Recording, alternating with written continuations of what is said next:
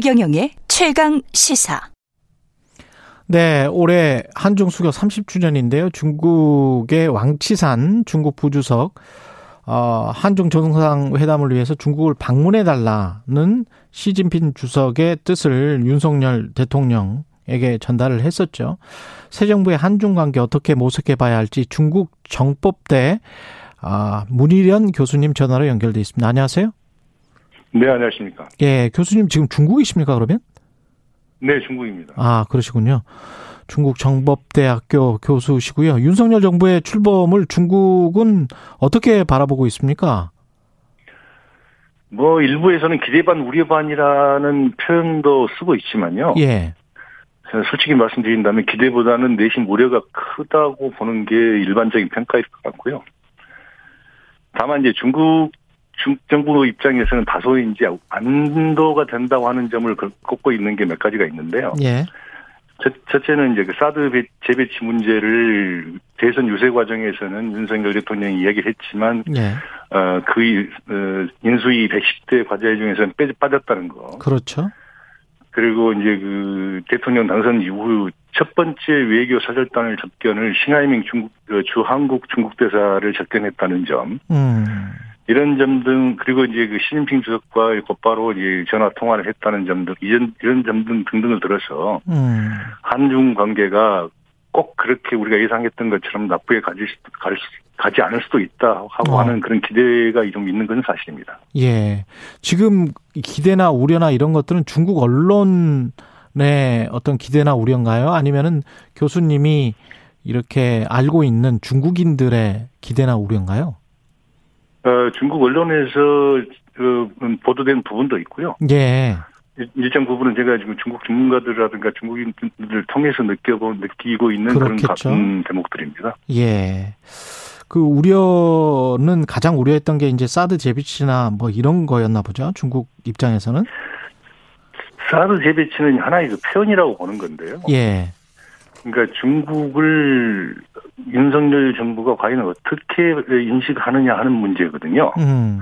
그러니까 중국을 전략적 위협으로 보느냐 아니면 그렇지 않느냐 하는 점에서 이제 대중국 그 원 외교의 기조가 결정된다고 보고 있기 때문에 그렇죠. 그 일- 연장선상에서 사드 문제가 나온 것이지 음. 꼭 사드를 재배치하겠다는 것이 그 하나의 그 외교의 그 원칙이 될 수는 없는 것 아니냐 하는 거고요. 예. 또 하나는 이 가장 우려하는 것은 사실상 미중 관계에 있어서 미중 관계는 첨예하게 대립 대결을 하고 있는데 음. 한국이 이 특히 새로운 정부가 이렇게 대미 외교에 크게 방점을 찍고 있기 때문에 예. 앞으로 이, 이전 문재인 정권과는 달리 일방적으로 이, 그 미국 우선주의, 미국 제일주의의 기조를 로 따라가는 거 아니냐. 음. 그런 점에서 가장 가장 큰 우려를 하고 있는 것이죠. 그렇군요. 이번에 저 왕치상 중국 부주석이 왔잖아요. 이거는 어떤 의미가 네네. 있다고 보세요? 사절단장으로 왔는데? 어, 저는 이제 그 두 가지 점에서 보는데요. 하나는 이제 그 우선, 음, 음, 말씀드리고 싶은 거는 그 실질적인 이인자라고 하는 표현은 다소 논란의 여지가 많습니다. 예, 그래서 저는 그러니까 이, 예, 말 안 했습니다. 예, 그렇게. 이인자는 그 사실상 예. 그창 총리고요. 예, 예. 그리고 이제 왕치산 부, 부주석이 당내에서 인바 최고 의사결정 기구라고 할 수 있는 7인 정치국 상무회의의 위원도 아니고 예. 또 25인의 정치 국원도 아니거든요. 예. 그러니까 당내 서열에서는 사실상 그 대- 제외되어 있는 그런 인사고요. 음. 다만 이제 그 국, 그 국가 주석이 중국은 국가 주석이 대외적으로 중국을 대표한다는 그런 어, 제도를 갖고 있기 때문에 예. 국가 주석을 대표하는 부주석으로서 음. 이른바 이제 그 방문한 것은 중국 나름대로 굉장히 큰 성의를 보인 것은 분명하다라고 하는 점을 평가를 해야 될 것 같고요. 음. 또 하나의 문제는 이제 이번에 그 이전에는 대부분 특사 자격으로 왔, 왔거든요. 근데 예. 이번에는 사실 중국 외교부 발표를 보면 대특사 자격이지만 대표단을 이끈 어, 대표 단장이라고 표현을 하고 있습니다. 음. 그러니까 다시 말씀드리면 이게 이 대표단을 이끌고 와서 시- 새 정부가 제일 먼저 처음 처음으로 중국 정부를 대표해서 이른바 협상을 벌이는 이른바 주체가 아니었느냐. 음. 그래서 중국 정부 이번에 그 특사 자격으로 하는 것도 있지만 중국 정부의 입장을 어, 한국 새로운 정부 출범하는 새로운 정부에게 전달하는 그런 의미도 부여하고 있는 것으로 보입니다. 지금 저 시진핑 중국 국가주석이 중국 초청 의사를 전했다는 거잖아요. 황치산 부주, 부주석을 통해서. 근데 이제 네네. 이게 그 전에 문재인 정부 때 보면은 시진핑 중국 국가주석이 오기로 했었단 말이죠. 당연하죠. 그러니까 예. 지금 사실상 양국 간의 외교 관례를 보면 음. 어, 시진핑 주석이 가장 먼저 먼저 와야 되죠. 지금 한국에. 예. 그리고 또 사실 중국 외교부에서 어, 코로나 때문에 뭐 지금 갈 수가 없는 것이지. 예. 그 코로나 이 방역 상황이 진정되면 제일 먼저 간- 방문하는 곳- 음, 국가가 한국일 것이라고 여러 차례 이야기를 했거든요. 그럼 오기로 했는데 왜 초청을 하는 거죠? 와라고? 근데 그거는 이제 그 보기에 따라서는 음. 그 본인이 올 수 없으니 뭐 한국이 먼저 와달라고 할게 이해를 할 수도 있겠지만 음, 코로나 때문에? 어 코로나 때문에 그러니 음. 일단 뭐 자신 자신들의 입장 이, 이 자기들이 곧, 곧바로 가서 뜰 수 있는 그 자리를 비울 수 있는 입장이 아니니까 예. 막 그런 예의적인 그 관례적인 차원에서 얘기를 한 거 아닌가 싶은데요. 예. 큰 중국에 대해서는 큰 의미를 부여하고 있지는 않은 것 같습니다. 그 부분에 그, 대해서. 그렇군요. 예. 왕 부주석이 다섯 가지 건의사항을 그 공개를 했다는데 이게 이제 뭐 어떻게 보면 그냥 다 추상적인 이야기예요. 전략적 소통 강화, 실질적 협력 심화, 국민 우호 증진, 밀접한 다자 조율, 한반도 문제에 대한 협력 강화. 뭐, 뭐, 논란이 될 게 없을 것 같은데 어떻게 보세요? 어, 방금 말씀하신 것처럼 음. 그 관- 양국 간 관계 증진 차원에서 거론됐, 거론됐던 그 이야기들이 총망라된 느낌인데요. 예. 그 눈에 띄는 건 4번과 5번입니다. 4번과 5번. 밀접한 네, 다자 네, 조율. 그, 예. 그렇습니다. 근데 여기 이 중국식 편을 중국의 별표를 보면 이렇게 돼 있거든요. 예. 그 다자 다변주의와 자유무역 체제 수호를 강조했다라고 돼 있는데 다변주의와 음, 자유무역 체제 수호 예. 이것은 중국이 이제 미국이 자국의 패권 유지를 위해서 음.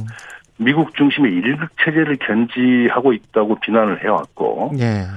특히 이제 중국을 배제한 공급망 재편이라든가 그러니까 중국에 대한 경제 제재를 가하고 있는 것은 음. 그 자유무역 체제의 기본 정신을 정면으로 위반하고 있다고 계속 비난을 해왔잖아요. 맞아요. 예. 맞잖아요. 예. 그렇게 보면 한국에게 너무 미국 편을 들지 말라는 중국식 입장을 전달 했다고 볼 수 있는 있는 거고요. 음. 그다음에 이제 마지막으로 다섯 번째 이제 한반도 문제를 거론을 했는데 예. 한반도의 남북한 화해 협력이라든가 관계 기선 지지와 같은 그런 표현들은 늘상 했던 이야기고요. 예. 한국과 협력해서 한반도 비핵화와 영구적 평화를 추동하겠다라고 이렇게 돼, 돼 있거든요. 이 한반도 비핵화와 영구적 평화를 추진하겠다. 평화를 추동한다. 추동한다. 예. 네네. 이 부분은 이제 한반도는 남북한이라는 두 개의 당사자가 있잖아요. 그렇죠. 근데 북한을 염두에 두지 않을 수 없고 특히 중국 입장은 더더욱, 더더욱 그런데 예. 한국과 협력해서 비핵화와 평화 해제를 평화 체제를 추진한다고 하는 것은 굉장히 이례적인 표현입니다. 음. 이 부분은 아마도 이제 그 중, 북한이 비- 비핵화에 동의를 하지 않고 있고 예. 특히 이제 최근 미사일 발사 등과 같은 도발을 계속하고 있기 때문에 북한에 대한 일종의 경고를 담은 거 아닌가 하는 그런 해석들도 어. 나오고 있습니다. 예. 그런 측면이라면 또 우리한테는 좀 바람직한 그런 그 뭐, 희망적인 해석을 한다면 그렇게 하면 그렇게 될 수도 있겠죠. 예. 근데 이제 우리 정부 입장은 지금 북한 비핵화고 중국은 지금 한반도 비핵화라고 하면은 저 미군의 어떤 전략적인 핵무기랄지 전술적 핵무기랄지 이런 것들도 지금 포함을 하고 있는 것 같은 그런 뉘앙스가 여기에 있고요. 그죠? 근데 이제 그거는 음. 사실상 육자 회담을 할 때부터 예. 미국 미국이나 다른 모든 국제사회에서 한반도 비핵화라고 표현을 했지 예. 북한의 비핵화라고 표현한 적은 한 번도 없습니다. 그렇죠. 근데 윤석열 아, 정부에서는 이제 지금 북한의 비핵화라고 지금 계속 명시적으로 이야기를 하고 있기 때문에 그렇죠. 이제 그, 음. 그 대목은 아마도 이제 만, 그 구체적인 사안에, 사안에서 부딪히게 되면 음. 아마 중국과 한국의 크게 이제 그 입장이 갈리는 대목이 아니겠, 아닐까 저는 그렇게 생각을 합니다. 그리고 아까 자유무역 수호도 사실은 미국과 유럽이 지금 새로운 WTO를 생각을 많이 하고 있고 그때 WTO는 공정무역이거든요. 지금 미국과 유럽이 생각하고 있는 거는 자유무역 중국이 지금 지적재산권을 비롯해서 굉장히 많이 침탈을 하고 있는 불공정 무역을 하고 있기 때문에 이거를 공정 무역으로 바꾸는 새로운 WTO를 생각을 하고 있는 것이고 중국은 오히려 이제 그 과거처럼 자유무역 그냥 그냥 하면 되는 거 아니냐 뭐 이런 입장인 거네요. 지금 보니까. 그렇습니다. 그러니까 예. 과거에 WTO가 표방했던 그 원칙대로 그리고 음. 그 운영 방식대로 어, 해, 해야지 음. 이걸 일방적으로 바꾸는 것은 이거는 동의할 수 없다 하는 게 중국의 입장입니다. 그렇습니다. 미국은 지금 룰을 바꾸려고 하고 있는 것이고요. 국제 무역 체제 룰을 그렇습니다. 네. 아, 좀 미묘한 게 있는데 가장 미묘한 거는 결국은 이제 한미일 동맹 강화를 안보 협력을 어느 정도로 어느 정도 깊이로 할 것인가 그게 중국한테 어떤 메시지를 주고 혹시 우리 경제 타격을 중국이 주지 않을까 그 선이 어딜까 뭐 이런 거잖아요 결국은 그렇습니다. 이제 예. 한미를 그, 좀 이제 우리가 한- 한국과 일본은 동맹이 아니기 때문에 한미일 삼, 뭐, 삼국 동맹을 할 수는 없는데요. 예 그러니까 한미일 삼각 공조에 삼각공조 있어서 예 이게 특히 크게 보면 이제 세 가지 영역이 있을 겁니다. 외교 안보 분야의 영역이 있을 것이고, 그다음에 이제 그 공급망과 관련된 경제 분야가 있을 것이고, 그리고 이제 그 신강 이구르라든가 홍콩이라든가 티베트와 관련된 가치관의 문제가 있을 텐데요. 지금까지는 이제 그 한미일 삼각 공조 체제에서 공동으로 대응을 해본 적이 없거든요. 음. 근데 만일 이번에 이제 바이든 대통령의 방안과 방위를 계기로 혹시 이런 부분까지도 삼각 공조라는 이름으로 한국이 거기에 참여하는 거 아니냐 하는 게 중국의 우려는 분명히 있는 건 사실입니다. 음. 미국의 의도도 굉장히 중요할 것 같거든요. 지금 미중 간에 계속 이런 식으로 갈등이 계속되면 우리로서는 참 곤혹스러운 입장인데 조 바이든 대통령이 우리나라를 방문하고 그 다음에 이제 어 일본을 중- 가죠. 예, 일본을 가고 그 다음에 이제 우리는 또 중국이랑 뭔가를 할 거 아니에요? 지금 뭐 초청을 했으니까. 예. 어떻게 보세요? 일단 조 바이든 대통령이 우리나라를 방문하는데 어떤 논의가 오가고 어떤 종류의 합의문, 어떤 문구가 나오는 게 우리한테는 가장 좋습니까? 일단 그조 바이든 대통령 바이든 대통령이 방한을 하고 어, 예. 그리고 이제 바- 일본을 가서 미일 정상회담과 이제 쿼드 정상회담 하지 않습니까? 그렇죠. 그러니까 결국은 이제 중국 입장에서 가 본다 그러면 가장 크게 지금 신경을 쓰는 부분이 음. 한일 한미 정상회담, 한 미일 정상회담, 쿼드 정상회담의 공통된 주제는 중국 견제일 거라고 보는 겁니다. 예. 그래서 이, 세, 이 중국 견제 부분에서 어떤 형태의 이른바 그 표현이 나올지 아니면 어떤 형태로 이 그 합의상이 구체화될지에 대해서 굉장히 이제 지금 그 관심을 갖고 있는 부분이고요. 예. 그다음에 이제 일본과는 특히 이제 물론 일본 중국 입장은 일본과 한국을 이제 이제는 같은 선상에 놓게 하는 게 아니라 그 별도로 별도 대응을 하겠다고 하는 게 중국 외교 방침인 것 같은데요. 예.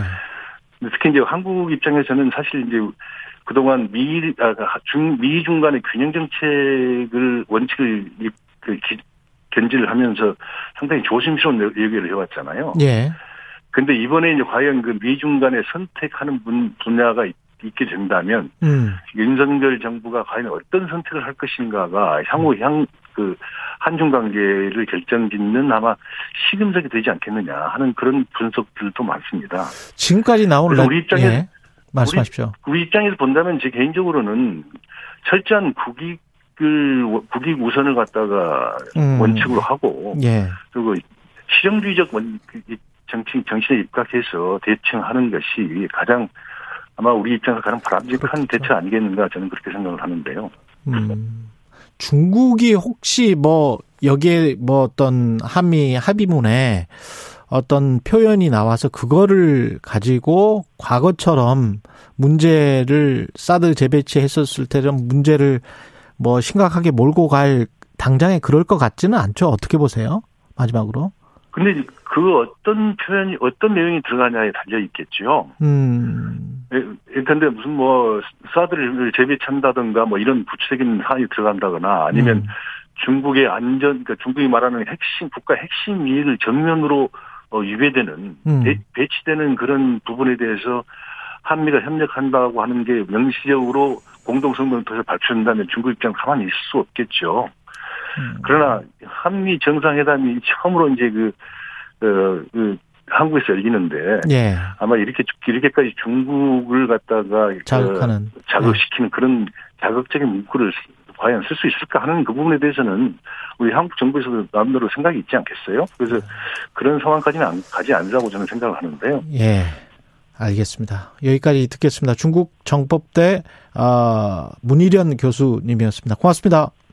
네, 감사합니다. 예. KBS 1라디오 최경영의 최강시사 듣고 계신 지금 시각 8시 46분입니다.